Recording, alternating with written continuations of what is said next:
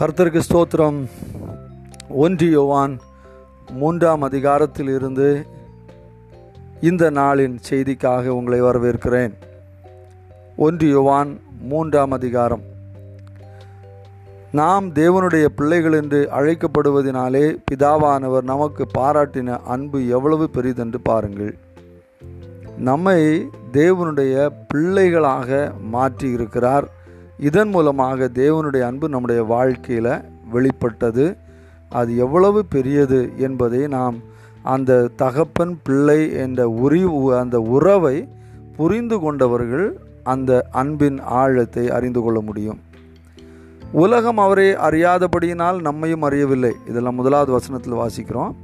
உலகம் அவரை அறியாதபடியினால் நம்மையும் அறியவில்லை. உலகம் உலகத்திற்குரிய காரியங்களை தான் உலகம் அறியுது. உலகத்தில் உள்ளவர்களும் உலகத்திற்குரியவர்களும் உலகத்தில் மேன்மையாக எண்ணப்படுகிற காரியங்களை மட்டும்தான் அவர்கள் அறிந்து கொள்ள முடியும். அவர்களுக்கு கர்த்தருடைய காரியங்கள் தேவனுடைய விஷயங்கள் தேவனுடைய பிள்ளைகளுடைய காரியங்கள் அறிந்து கொள்வது கடினம். அது மட்டுமல்ல நம்மை குறித்தும் சில காரியங்கள் நமக்கும் எல்லா காரியமும் தெரியாதுன்னு போட்டிருக்கு. உலகம் மட்டும் நம்மை அறியவில்லை என்கிறதல்ல நம்ம நாமும் சிலவற்றை அறியாதவர்களாக தான் இருக்கிறோம். ரெண்டாவது வசனத்தில் பிரியமானவர்களை இப்பொழுது தேவனுடைய பிள்ளைகளாக இருக்கிறோம் இனி எவ்விதமாக இருப்போம் என்று இன்னும் வெளிப்படவில்லை. ஆகிலும் அவர் வெளிப்படும்போது அவர் இருக்கிற வண்ணமாகவே நாம் அவரை தரிசிப்பதனால் அவருக்கு ஒப்பாயிருப்போம் என்று அறிந்திருக்கிறோம். இங்கே பார்க்கும் பொழுது இனி எவ்விதமாக இருப்போம் என்று இன்னும் வெளிப்படவில்லை. யோவான் அவருடைய கிட்டத்தட்ட தொண்ணூற்றி ஐந்தாவது வயசில் இந்த நிருபத்தை எழுதுகிறார். ஆண்டவர் இயேசு கிறிஸ்துவனுடைய மார்பில் மா மார்போடு மார்பில் கிடந்த அவர் நெருங்கின உறவை உடைய ஆண்டவருக்கு அன்பான சீஷர் என்று அழைக்கப்பட்ட யோவான் அப்போஸ்தலன் அவர் சொல்கிறாரு இது நமக்கு இன்னும் புரியலைன்னு சொல்கிறார் இன்னும் தெரிய வரல இன்னும் வெளிப்படலை அப்படின்னு சொல்கிறார் இது ஒரு அருமையான காரியம் நாம் உணர்ந்து கொள்ள வேண்டும். வரப்போகிற காரியங்கள் இனி உள்ள காரியங்கள் அநேகம் இன்னும் நமக்கு வெளிப்படுத்தப்படவில்லை.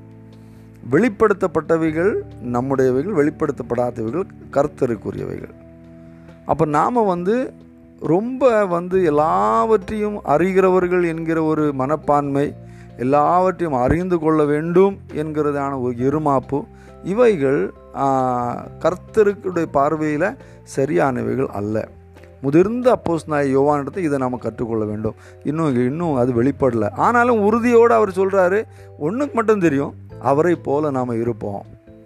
அதனால் நம்ம என்ன செய்யணும் என்கிறதையும் பார்க்கிறோம். அவர் மேல் இப்படிப்பட்ட நம்பிக்கை வைத்திருக்கிறவனவனும் அவர் சுத்தமுள்ளவராக இருக்கிறது போல தன்னையும் சுத்திகரித்து கொள்கிறான்.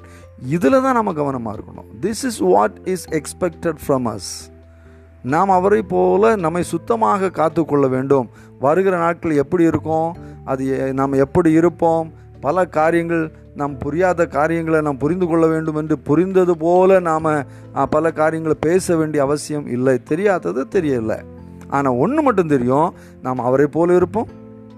அவரை போல நாம் இருப்போம் என்றால் அதற்கு ஏற்ற விதத்தில் அவர் சுத்தமுள்ளவராக இருக்கிறது போல நம்மையும் சுத்திகரித்து கொண்டு நாம் நம்முடைய வாழ்க்கையில் நம்மை காத்து கொள்ள வேண்டும். இவை இந்த காரியத்தை நாம் உணர்ந்து கொள்ளலாம். அடுத்ததாக நான்கு முதலுள்ள வசனங்களை நாம் வாசிக்கும் பொழுது பாவத்தை குறித்த காரியங்களை பார்க்கிறோம். பாவம் செய்கிற எவனும் நியாயப்பிரமாணத்தை மீறுகிறான். அது கீழே வாசிக்கிற ஐந்தாவது வசனத்தில் அவர் தம்முடைய பாவங்களை சுமந்து தீர்க்க வெளிப்பட்டார் என்று அறிவீர்கள். அவரிடத்தில் பாவம் இல்லை. அவரில் நிலைத்திருக்கிற எவனும் பாவம் செய்கிறது இல்லை. ஒன்பதாம் வசனத்தில் வாசிக்கிறோம் தேவனால் பிறந்த எவனும் பாவம் செய்யான். ஏனெனில் அவருடைய வித்து அவனுக்குள் தரித்திருக்கிறது. அவன் தேவனால் பிறந்தபடியால் பாவம் செய்ய மாட்டான். இங்கே தேவனால் பிறந்தவர்கள் பாவம் செய்ய மாட்டார்கள் என்று இங்கே சொல்லுகிறாரு. ஒன்றாம் அதிகாரத்தை நம்ம வாசித்தோம் நம்மில் பாவம் இல்லை என்போமானால் நாம் பொய் சொல்லுகிறோம் சத்தியம் நம்மளே இல்லை தேவனை பொய்யராக்குகிறோம் என்று நம்ம வாசித்தோம் அல்லவா? ஒன்றாம் அதிகாரத்தில் ஒன்று யோன் ஒன்றாம் அதிகாரத்தில். அங்கே வந்து பாவம் இல்லை என்றால் நாம் பொய்யர் என்று சொல்லுகிறோம். இங்கே பாவம் செய்கிறவன் தேவனுக்குரியவன் அல்ல என்று இங்கே பார்க்கிறோம். எப்படி இதில் என்ன வித்தியாசம் என்ன காரியம் என்கிறதை குறித்து நாம் சற்று சிந்திப்போம். பாவத்தை குறித்து நாம் அறிந்து கொள்ள வேண்டியது அவசியம். நாம் வாசிக்கும் பொழுது ரோமருக்கு எழுதின நிருபங்களில் நிருபத்தில் இந்த காரியங்கள்லாம் மிகவும் தெளிவாக அழகாக ச- பல காரியங்கள் சொல்லப்பட்டிருக்கிறது. நம்ம என்ன பார்க்குறோம்? எல்லோரும் பாவம் செய்து ஏகமாய் கெட்டு போனார்கள் என்று சொல்லி ஆண்டுடைய வசனம் நமக்கு சொல்லுகிறது. இருபத்தி மூன்றாம் அதிகாரம் இருபத்தி மூன்று ரோமர் மூன்று இருபத்தி ஒன்றில் நம்ம பார்க்குறோம். ஐந்தாவது அதிகாரத்தில் பார்க்குறோம் ஒரே ஒரு மனுஷன் மூலமாக பாவம் உலகத்துக்கு வந்தது. ஐந்தாம் அதிகாரம் பன்னெண்டாம் வசனத்தில் இப்படியாக ஒரே மனுஷனாலே பாவமும் பாவத்தினாலே மரணமும் உலகத்தில் பிரவேசித்தது போல எல்லா மனுஷரும் பாவம் செய்தபடியால் மரணம் எல்லாருக்குள்ள வந்தது போலும் இது ஆயிற்று. அதான் ஒரு மனுஷன் மூலமாக. அப்போ இதில் இதில் நல்லா நன்றாக புரிந்து கொள்ளும் இதில் நான் புரிந்து கொள்ள வேண்டிய விஷயம் என்னென்னா நாம் பாவம் செய்ததுனால நாம் பாவிகள் அல்ல. நாம் பாவிகளாகவே பிறந்ததுனால பாவம் செய்கிறவர்களாக இருக்கிறோம். அப்போ ஒரு மனுஷனாய ஆதாம் மூலமாக பாவம் வந்தது நாம் பாவிகளாக மாறினோம். அதே போல் ஒரு மனுஷனாய ஆண்டவர் இயேசு கிறிஸ்து எல்லா பாவங்களையும் தன்மையில் எடுத்து இரண்டாவது ஆதாம் என்று அழைக்கப்பட்ட ஆண்டவராகிய இயேசு கிறிஸ்து ஒரு மனுஷனால் வந்த பாவத்தை ஒரு மனுஷன் நீதியை கொண்டு இந்த உலகத்தில் வந்தார் ஜீவனை கொண்டு வந்தார். ஒரு மனுஷனாகிய ஆதாம் பாவத்தையும் அநீதியையும் மரணத்தையும் கொண்டு வந்தார். ஆண்டவராக இயேசு கிறிஸ்து பரிசுத்தையும் நீதியையும் ஜீவனையும் கொண்டு வந்தார். அப்போ இயேசு கிறிஸ்துவில் விசுவாசிக்கிறவர்கள் அந்த பாவி என்கிற நிலைமையிலிருந்து மாறி ஆதாம் மூலமாக நாம் பாவிகள் என்று அழைக்கப்பட்ட அந்த நிலைமை மாறி கிறிஸ்துவுக்குள் நாம் நீதிமான்களாக்கப்பட்டு பரிசுத்தவான்களாக மாற்றப்பட்டிருக்கிறோம். இப்பொழுது நாம் பரிசுத்தவான்கள். அப்போ நமக்குள்ளே இப்போ பாவம் இல்லை. இப்போ நாம் அந்த ஆதாம் மூலமாக வந்த பாவம் இப்பொழுது இல்லை. நம் பாவம் அப்போ அந்த ரோமரில் ஆறாம் மதியத்தில் வாசிக்கிறதுனால் பாவம் இப்பொழுது நம்ம மேலே ஆளுகை செய்யாது. இங்கேயும் ஒன்று யோவான் மூன்று எட்டில் வாசிக்கிறோம் பாவம் செய்கிறவன் பிசாசினால் உண்டாயிருக்கிறான் ஏனெனில் பிசாசானவன் ஆதி முதல் பாவம் செய்கிறான். பிசாசினுடைய கிரியைகளை அழிக்கும்படிக்கே தேவனுடைய குமாரன் வெளிப்பட்டார் என்று நாம் பார்க்கிறோம். அப்படியானால் பாவத்தை குறித்து நாம் பார்க்கும் பொழுது இரண்டு விதமாக பார்க்கணும். ஒன்று நமக்குள்ளே இருக்கிற அந்த பாவம் என்கிற அந்த தன்மை. அதாவது நமக்கு நம் பாவம் பாவிகள் என்கிற நம்மேல விழுந்ததான் அந்த ஆக்கினை. நான் பாவி பாவத்தின் மூலமாக தண்டனையான மரணம். இந்த ஆக்கினை இந்த பாவம் நம்மை விட்டு நீங்கி போனது. அப்போ அதனால் இனி நாம் வந்து பாவத்திற்கு அடிமைகளாக நாம் இருக்க வேண்டிய அவசியம் இல்லை. அதான் இங்கே சொல்லு இங்கே வந்து இங்கிலீஷில் போட்டிருக்கு he won't be sinning he won't have the practice of sinning அப்போ வந்து ஆண்டவருக்குள்ளே வந்த பிறகு ஒரு மனுஷன் பாவத்தின் ஒரு அடிமையாக இருக்க மாட்டான். அதே வேளையில் ஒன்றியோவான் ஒன்னாதிகாரத்தில் சொல்லப்பட்டிருக்கிற காரியம் என்னென்னா இந்த இந்த இந்த உலகத்தில் நாம் வாழ்கிற வரையிலும் இந்த பாவத்தின் அழுக்குகள் நம்ம மேலே ஒட்டிகிட்டே தான் இருக்கும். உதாரணத்துக்கு நம்ம குளிச்சுட்டு வெளியே போகிறோன்னு வைங்களேன். அங்கே பக்கத்தில் போகிற வழியில் கொஞ்சம் கா சாக்கடைலாம் இருக்குது நம்ம சாக்கடைக்குள்ளே போக மாட்டோம். சாக்கடை பாவம். ஆவிக்குரிய விதத்தில் பார்க்கும்போது பாவம். அந்த அதுக்குள்ளே நான் போக மாட்டோம் ஆனால் நம்ம போயிட்டே இருக்கும்போது வண்டிகள் வருது போகுது. அந்த வண்டிகள் அந்த அது ஓரமாக சாக்கடை ஓரமாக போகும்போது அதில் உள்ள அந்த சேறுகளும் அதில் உள்ள அழுக்குகளும் காற்று வீசும் பொழுது வருகிறதான அழுக்குகளும் இதெல்லாம் நம்ம சரீரத்தில் ஒட்டுது. அப்போ அதன் மூலமாக இந்த ஸ்- இந்த இந்த இந்த உலகத்தில் வாழ்கிற வரையில் இப்படியான பாவங்கள் நம்ம மேலே ஒட்டி கொண்டு தான் இருக்கோம். இதில் இருந்து பரிபூர்ணமான விடுதலை நமக்கு வந்து ஆண்டவரோடு இருக்கும் பொழுது தான் வரும். அதே சமயத்தில் நாம் பாவம் செய்கிறவர்களாக அந்த அந்த சாக்கடைக்கு உள்ளே நம்ம போகிறவர்களாக இருக்க மாட்டோம். முன்னாடி சாக்கடைக்குள்ளே தான் கிடந்தோம்.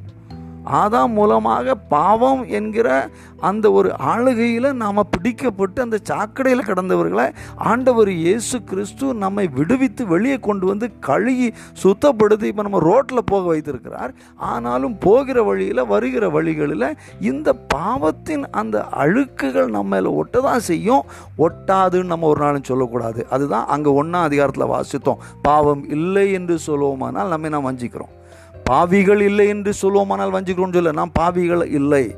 இப்போ நாம் பரிசுத்தமாக்கப்பட்டவர்கள் ஆண்டோட இரத்தத்தினாலே அந்த சாக்கடையிலிருந்து வெளியே எடுக்கப்பட்டு கழுகப்பட்டு பரிசுத்தமாக்கப்பட்ட பரிசுத்தவான்கள். அதனால் நாம் இனி சாக்கடைக்குள்ளே போகக்கூடாது. பாவியாக இருந்தவன் பாவி பாவம் செய்யும் பொழுது அதில் ஒரு விசேஷ கா காரியமும் இல்லை ஆனால் பரிசுத்தமாக்கப்பட்டவர்களாக இருக்கிறதுனால நாம் பாவம் செய்யக்கூடாது. ஆனாலும் பாவத்தின் இந்த விதமான அழுக்குகள் நம்ம வரும் பொழுது அவைகளை ஒவ்வொரு நாளும் நம்ம என்ன பண்ணணும்? அதை அறிக்கை செய்து அதை கழுகி அந்த ஆண்டவரோடு கூடிய அந்த ஐக்கியத்தில் உறவில் நம்ம நிலைத்து நிற்கணும். அதுதான் நம்ம இங்கே வாசிக்கிறோம். அப்போ இங்கே தேவனால் பிறந்தவனும் பாவம் செய்யான் என்றால் தேவனால் பிறந்த ஒருவனும் சாக்கடையிலிருந்து கழுகப்பட்டு வெளியில் கொண்டு வந்த ஒருத்தனும் மறுபடியும் அந்த சாக்கடைக்குள்ளே போக மாட்டான் என்கிறது தான் இந்த வசனத்தின் இந்த பொருள். இதை நாம் புரிந்து கொள்வோம். அப்படியானால் இந்த நாளில் பார்த்த காரியங்கள் நாம் ஆண்டுடைய பிள்ளைகளாக இருக்கிறோம். இனி எப்படி இருப்போம் நமக்கு தெரியாது. அதை பற்றி நமக்கு ரொம்ப கூட கவலைப்பட்டு நாம் வந்து குழம்ப வேண்டிய அவசியம் இல்லை. ஒன்று நாம் அறிந்திருக்கிறோம். அவருக்கு ஒப்பாக இருப்போம் அதனால் அவரை போல நாம் பரிசுத்தமாக இருக்க நம்மை ஒப்பு கொடுக்கணும். இரண்டு பாவம் என்பதில் இரண்டு காரியம் இருக்குது ஒன்று ஆதாம் மூலமாக வந்த அந்த பாவம் என்கிற அந்த அடிமைத்தனம். அந்த அடிமைத்தனத்திலிருந்து அதனுடைய தண்டனையாகிய அந்த மரணத்திலிருந்து ஆண்டவர் நம்மை மீட்டிருக்கிறாரு. அந்த சாக்கடையிலிருந்து வெளியே கொண்டு வந்துட்டாரு. இனி நாம் அந்த சாக்கடையில் போகக்கூடாது. அப்பா ஆண்டவரோடு இருக்கிறவன் ஆண்டவர் எடுத்ததினால் கழுகப்பட்டவன் ஆண்டவரால் பிறந்தவன் அதுக்குள்ளே போக மாட்டான்ங்கிறத பார்க்குறோம். அதே வேளையில் நம்ம அங்கிமிங்கும் நாம் இந்த உலகத்தில் வாழ்கிற வரையிலும் இந்த பாவத்தின் இந்த அழுக்குகள் நம்ம மேலே வந்து கொண்டு தான் இருக்கும். அதனால் பாவம் இல்லை என்று சொல்லக்கூடாது. நம் பாவிகள் இல்லை கழுகப்பட்டு பரிசு பரிசுத்தமாக்கப்பட்டவர்கள். ஆனாலும் இந்த உலகத்தில் வாழ்கிறவரையிலும் பாவம் நம்மில் உண்டாகி கொண்டே இருக்கும். அது ஒவ்வொரு நாளும் கழுவி கொண்டே இருக்கணும். ஒன்று யோவான் ஒன்று ஒன்பதின் படியாக அதன்படி நாம் வெளிச்சத்தில் நடக்கிறவர்களாக தேவனோட ஐக்கியம் கொண்டு அவர்கள் மன மகிழ்ச்சியோடு களி ம- மகிழ்ந்து கழிகுறவர்களாக நம்முடைய வாழ்க்கையில் இந்த கிறிஸ்தவ வாழ்க்கை இனிமையான வாழ்க்கை வெற்றியின் வாழ்க்கை இப்படியான ஒரு வெற்றியின் வாழ்க்கை வாழ ஆண்டவர் நம் ஒவ்வொருவருக்கும் கிருபை தருவாராக. கர்த்தருக்கு ஸ்தோத்திரம்.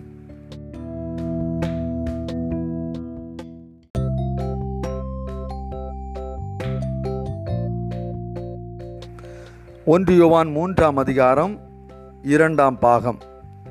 இந்த வேத பகுதியிலிருந்து இந்த நாள் செய்தியில் உங்களை வரவேற்கிறேன். முதல் பாகத்தில் மூன்றாம் அதிகாரம் ஒன்று முதல் ஒன்பது வரை உள்ள வசனங்களில் பாவத்தை குறித்து மிக தெளிவாக விவராக விவரமாக நாம் கடந்த நாளிலே நாம் சிந்தித்தோம். பத்தாம் வசனம் முதல் பார்க்கும் பொழுது இங்கே மறுபடியுமாக சகோதர அன்பை குறித்த காரியம் சொல்லப்பட்டிருக்கிறது. பத்தாவது வசனத்தில் இந்த காரியம் இப்படியாக சொல்லப்பட்டிருக்கிறது. இதனாலே தேவனுடைய பிள்ளைகள் இன்னார் என்றும் பிசாசின் பிள்ளைகள் இன்னார் என்றும் வெளிப்படும். எதனாலே வெளிப்படும்? அதற்கு பின்பாக சொல்லப்பட்டிருக்கிறது நீதியை செய்யாமலும் தன் சகோதரனில் அன்பு கூறாமலும் இருக்கிற எவனும் தேவனால் உண்டானவன் அல்ல. நீதியை செய்யாதவன் அதாவது பாவம் செய்கிறவன் மட்டுமல்ல சகோதரன் சகோதரனில் அன்பு கூறாமல் இருக்கிறவன். இரண்டு காரியங்கள் சொல்லப்பட்டிருக்கு. Sin or unrighteousness number one number two hatred towards brothers நம்ம வந்து பாவம் மற்றும் அநீதி செய்கிறவர்களாக இருந்தால் மட்டுமல்லாமல் சகோதரிகளை நாம் வெறுக்கிறவர்களாக அன்பு கூறாதவர்களாக இருந்தால் நாம் தேவனுடைய பிள்ளைகள் அல்ல பிசாசின் பிள்ளைகள் என்று வாசிக்கிறோம். ஒருவரில் ஒரு அன்பு கூற வேண்டும் என்பதே நீங்கள் ஆதி முதல் வெளிப்பட்ட விசேஷமாக இருக்கிறது. நாம் கடந்த நாளில் இந்த காரியத்தை குறித்து பார்த்தோம். தேவ சகோதரனை அன்பு கூறுவது என்பது அவர்களுக்கு மன்னிப்பதில் அடிப்படை கொண்டது என்று நாம் பார்த்தோம். கிறிஸ்தவ வாழ்க்கையின் விசுவாசத்தின் அடிப்படையே அந்த மன்னிப்பில் தான் இருக்குது கல்வாரி சிலுவையில் ஆண்டவர் அந்த க அவரை இவ்வளவாக தூஷித்து அடித்து சித்திரவதை படுத்தியவர்களை பார்த்து அவர்களுக்காக ஆண்டவர் இப்போ ஜெபிக்கும் பொழுது சொல்கிறார் பிதாவை இவர்களுக்கு மன்னியும் தாங்கள் செய்வது என்னதென்று அறியாதிருக்கிறார்கள். அப்போ ஆண்டவர் இப்படியான ஒரு மன்னிப்பை கொடுக்கிற தேவனுடைய சீஷர்கள் நாம் நாமும் அப்படியே இருக்க வேண்டும் என்பது வேதம் மறுபடியும் மறுபடியுமா சொல்லப்படும் மன்னிப்பை குறித்து வேதம் மறுபடியும் மறுபடியுமா சொல்லுகிறது? மன்னியாதவன் தேவனுக்குரியவன் அல்ல என்கிறதை இங்கே நம்ம வாசிக்கிறோம். இங்கே வாசிக்கிறோம். நம்ம அதுக்கு பி- பின்னான வசன பகுதியில் நம்ம பார்க்கும் பொழுது ஆண்டவரை அந்த பதினாலு வசனத்தில் நான் சகோதரனிடத்தில் அன்பு கூறுகிறபடியால் மரணத்தை விட்டு நீங்கி ஜீவனுக்கு உட்பட்டிருக்கிறோம் என்று அறிந்திருக்கிறோம். சகோதரனிடத்தில் அன்பு கூறாதவன் மரணத்தில் நிலைத்திரு நிலை கொண்டிருக்கிறான். அப்போ கசப்பு வெறுப்பு வைராக்கியம் நம்மிலே சுமக்கிறோம் என்றால் நாம் கொலை பாதகர்கள். பதினஞ்சாம் வசனம் தன் சகோதரனை பகைக்கிற எவனும் மனுஷ கொலை பாதகனாக இருக்கிறான். மனுஷ கொலை பாதகன் எவனோ அவனுக்குள் நித்திய ஜீவன் நிலைத்தீராது என்று அறிவீர்கள். அருமையான தேவ பிள்ளைகள் என்னை என்னை கேட்கிற அருமையான தேவ பிள்ளைகள் ஆண்டவருக்குள் உங்களுக்கு நினைவு நினைப்பூட்டப்படுகிற இந்த ஒரு காரியம் நாம் மன்னிக்கிறவர்களாக மாறணும். கணவனை மன்னிக்கணும் மனைவியை மன்னிக்கணும் பெற்றோரை மன்னிக்கணும் பிள்- பிள்ளைகளை மன்னிக்கணும் சகோதரனை சகோதரியை மன்னி மன்னிக்கணும் நம்ம அயலார்களை மன்னிக்கணும் நம்முடைய சபையில் நம்ம கூட ஆராதிக்கிறவர்களை மன்னிக்கணும். நம்முடைய மாமியாரை மன்னிக்கணும் நம்முடைய மருமகளை மன்னிக்கணும். மன்னியாத ஒரு காரியம் நம்முடைய வாழ்க்கையில் அது மரணத்துக்கு ஏதுவானது. பிசாசிற்கான வாசல் இந்த சத்தியத்தை வேத வசனம் மறுபடியும் மறுபடியும் நமக்கு போதிக்கிறது. இந்த காரியம் நம்மில் இல்லை என்றால் நாம் தேவனுடைய பிள்ளைகள் இல்லை என்று நாம் வேத வசனம் சொல்லுகிறது. கர்த்தர் இந்த காரியத்தை நாம் நிதானிக்க தேவன் நமக்கு உதவி செய்வாராக. ஆண்டவர் நமக்கு கிருபை தருவாராக. மன்னிக்கிற தன்மையை நமக்குள் ஆண்டவர் வரும்படிக்காக ஜெபம் பண்ணுங்க. நம்ம விட வேண்டியதை விடவும் மறக்க வேண்டியதை மறக்கவும் மன்னிக்க வேண்டியதை மன்னிக்கவும். ஆண்டவர் உங்களுக்கு கிருபை தரட்டும். இதில் ஒரு ஆலோசனை கூட நான் உங்களுக்கு சொல்ல விரும்புகிறேன். யாரை மன்னிக்கணுமோ இது நான் கற்றுக்கொண்ட ஒரு ஒரு பாடம். யார் மேலே நமக்கு அதிகமாக பிரச்சனை இருக்குதோ யாரை மன்னிக்க முடியலையோ அந்த நபருடைய பேரை நாம் எடுத்து ஒவ்வொரு நாளும் அவரை ஆசிர்வதி ஜோம் பண்ணணும். நான் இந்த நபரை ஆசிர்வதிக்கிறேன். நான் இந்த நபரை ஆசிர்வதிக்கிறேன். அவருடைய குடும்பத்தை ஆசிர்வதிக்கிறேன். அவருடைய வேலைகளை ஆசிர்வதிக்கிறேன். அவருடைய ஊழியங்களை ஆசிர்வதிக்கிறேன். என்று சொல்லி யாரை நாம் வெறுக்கிறோமோ அவரை நாம் அனுதினம் ஆசீர்வதிக்கும் பொழுது நிச்சயமாக உங்களுக்கு மன்னிக்கிற தன்மை உங்களில் தானே உண்டாகிறது நீங்கள் உணர முடியும். பரிசு தாவியானவர் அதற்கு உதவி செய்வார். இதை நாம் செய்ய செய்யும்படி முயற்சித்தால் போதாது செய்யும்படி வாஞ்சித்தால் போதா இதை செய்ய ஆரம்பிக்கணும். மன்னிப்பு நமக்குள்ளே வந்துடணும் நாம் எல்லாரையும் சந்தோஷமாக காண்கிறவர்களாக மாறணும். யாரை பார்த்தாலும் நம்முடைய உள்ளத்தில் ஒரு சந்தோஷம் வரணும். நம்மை பார்க்கிறவர்களுக்கும் உள்ளத்தில் ஒரு சந்தோஷம் வரணும். நம் சமாதான விரும்பிகளாக இருக்கணும் என்று கடந்த நாட்களில் நாம் வந்து பேதுருவில் வாசிக்கும் பொழுது நம்ம வாசித்தோம். நாம் நன்மை விரும்பிகளாக நாம் நாம் சமாதான விரும்பிகளாக இருக்கணும். நாம் மன்னிக்கிற பிள்ளைகளாக இருக்கணும். இதன் மூலமாக தான் உலகமும் பார்க்கும் தூதர்களும் பார்ப்பாங்க. தேவனுடைய பார்வையிலும் நம்ம அப்பந்தான் அவருடைய சீசர்களாக மாற முடியும். இங்கே நம்ம வந்து இப்போ வாசித்த வசனத்தின்படியாக இதன் மூலமாக தேவனுடைய பிள்ளைகள் யார்? பிசாசின் பிள்ளைகள் யாருங்கிறது வெளிப்படும் என்று பத்தாம் வசனத்தில் நம்ம வாசிக்கிறோம். அருமையான தேவனுடைய பிள்ளைகளை இந்த விஷயத்தில் நம்ம கவனமாக இருப்போம். பதினாறாம் வசனத்தில் வாசிக்கிறோம். அவர் தம்முடைய ஜீவனை தமக்காக கொடுத்ததினாலே அன்பு இன்னதென்று அறிந்திருக்கிறோம். நாமும் சகோதரருக்காக ஜீவனை கொடுக்க கடனாளிகளாக இருக்கிறோம் இங்கே என்ன பார்க்கிறோம் பாருங்கள் ஆண்டவர் நம் பாவிகளாக இருக்கையில் நமக்காக மறித்தார் அப்போ நமக்கு விரோதமாக பேசுகிறவங்க செய்கிறவங்களாம் எவ்வளவு குறை பண்ணாலும் கர்த்தர் சொல்கிறாரு நம்ம அதாவது நம்ம எல்லாருக்கும் யோவான் மூன்று பதினாறு நமக்கு தெரியும். அவர் நம்முடைய ஒரே பேரான குமாரனை நமக்கு தந்தருளினார். அதன் மூலமாக நம்ம எல்லாரும் எவ்வளோ ஆசீர்வதிக்கப்பட்டோம். உலகத்தில் அனந்த நித்திய ஜீவன் கடந்து வந்தது நமக்கு தெரியும். ஆனால் ஒன்று யோவான் மூன்று பதினாறில் இங்கே சொல்லப்பட்டிருக்கிறது நாமும் அதே போல் சகோதரர்களுக்காக ஜீவனை கொடுக்கணும்னு சொல்லப்பட்டிருக்கு. அதாவது அவங்க தவறுகள் ஏதாவது நம்ம அவங்க பண்ணுறதெல்லாம் சரி என்கிறது அல்ல. மன்னிக்க முடியுமா முடியாததா என்கிறதல்ல. ஆண்டவர் சொல்ல உன் ஜீவனை கொடுக்கணும்னு சொல்கிறார் அதாவது நீ மன்னிக்க வேண்டியது கட்டாயம் தேவனுடைய பிள்ளைகளுக்கு. அருமையானவர்கள் இந்த நாளில் இந்த நாள் இந்த செய்தி உங்கள் வாழ்க்கையில் ஒரு பெரிய விடுதலை கொண்டு வரட்டும். கசப்பு நீங்கி பலவிதமான நமக்கு உள்ளே கிடக்கிறதான எல்லா விதமான அந்த ஒரு வை- வைராக்கியங்களும் நீங்கி தேவ அன்பு இந்த நாளில் நம்ம பொங்கி வரும்படிக்காக யார் யார் உங்களுக்கு மன்னிக்க முடியலையோ இந்த நாளில் இந்த வேளையில் நீங்கள் ஆண்டுடைய நாமத்தில் எல்லாரையும் ஆசிர்வதிக்க தொடங்குங்க. ஆசிர்வதிக்க தொடங்க. ஆண்டவர் கிருபை தருவார். இன்னொரு வசனத்தை கூட இங்கே நம்ம வாசிக்க போகிறோம். பதினெட்டாம் வசனத்தில் வாசிக்கும் பொழுது என் பிள்ளைகளே வசனத்தினாலும் நாவினாலும் அல்ல கிரியையினாலும் உண்மையினாலும் அன்பு கூற கடவோம் வசனம் சும்மா சொல்லிட்டு இருந்தால் போதும். சத்தியம் சத்தியம் சத்தியம் என்று சொல்லி சத்தியத்தை சொல்கிறவர்களாக இல்லை. நாவினாலே எதையோ நாம் சொல்லி நடக்கிறவர்களாக அல்ல. கிரியையினாலும் உண்மையினாலும் அதாவது கிரியைகள் அது வெளிப்படுத்தணும். அந்த கிரியை மட்டுமல்ல அது உண்மையாக இருக்கணும். உள்ளத்திலிருந்து வரணும். அந்த கிரியை உள்ளத்திலிருந்து வருகிற கிரியைகள் மூலமாக நம்முடைய அன்பை வெளிப்படுத்தணும். பதினேழாம் வசனத்தில் இவ்வுலக ஆஸ்தி உடையவனாக இருந்து தன் சகோதரனுக்கு குறைச்சல் உண்டு என்று கண்டு தன் இருதயத்தை அவனுக்கு அடைத்து கொண்டால் அவனுக்குள் தேவ அன்பு நிலை கொள்ளுவது கொள்ளுகிறது எப்படி? அப்போ நாம் செய்ய வேண்டியதை செய்யாமல் அன்பு அன்பு என்று சொல்லுகிறதுல ஒன்றும் இல்லை அப்போ ஒன்று முதலாவது மன்னிக்கணும்.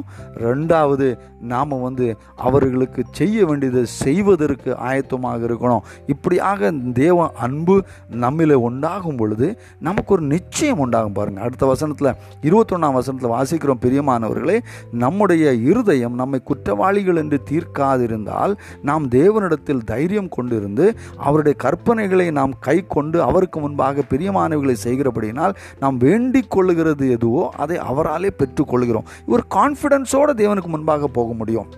அடிக்கடியாக நம்முடைய உள்ளத்தில் வந்து இந்த குற்ற மனப்பான்மை வரும் பொழுது அங்கு தேவனுடைய சமூகத்தில் அதை உடனடியாக சரி கொள்ள வேண்டும் என்று நம்ம வாசிக்கிறோம் இங்கே பாருங்கள் பாதாம் இருபத்தொன்னில் நம்முடைய இருதயம் நம்மை குற்றவாளிகள் என்று தீர்க்காது இருந்தால் நாம் தேவனிடத்து தைரியம் கொண்டு இருந்து நம்ம ஏதாவது நம்மை குற்றவாளிகளாக தீர்க்கிற காரியம் அதான் இருபதாம் வசனத்தில் சொல்லப்பட்டிருக்கு. நம்முடைய இருதயமே நம்மை குற்றவாளிகளாக தீர்க்குமானால் தேவன் நம்முடைய இருதயத்திலும் பெரியவர் பெரியவராக இருந்து சகலத்தையும் அறிந்திருக்கிறார். உடனே ஓடி போய் தேவ சமூகத்தில் போயிடணும் நம்முடைய உள்ளத்தில் குற்றமான்மை மனப்பான்மை வரும்பொழுது கர்த்தரிடத்தில் ஓடி போய் நம்முடைய அந்த கா நம்முடைய குறைவுகளை அறிக்கையிட்டு ஒன்றியவான் ஒன்று ஒன்பதின்படியாக நம்ம சரி பண்ணி கொண்டு தேவ சமூகத்தில் நாம் நம்பிக்கையோடு கூட அவருக்குள்ளே நாம் போகிறவர்களாக இருக்கணும். இப்போ இருபத்தி நாலு வசனத்தில் கடைசியில் வாசிக்கிறோம். அவரும் அவனில் நிலைத்திருக்கிறார்.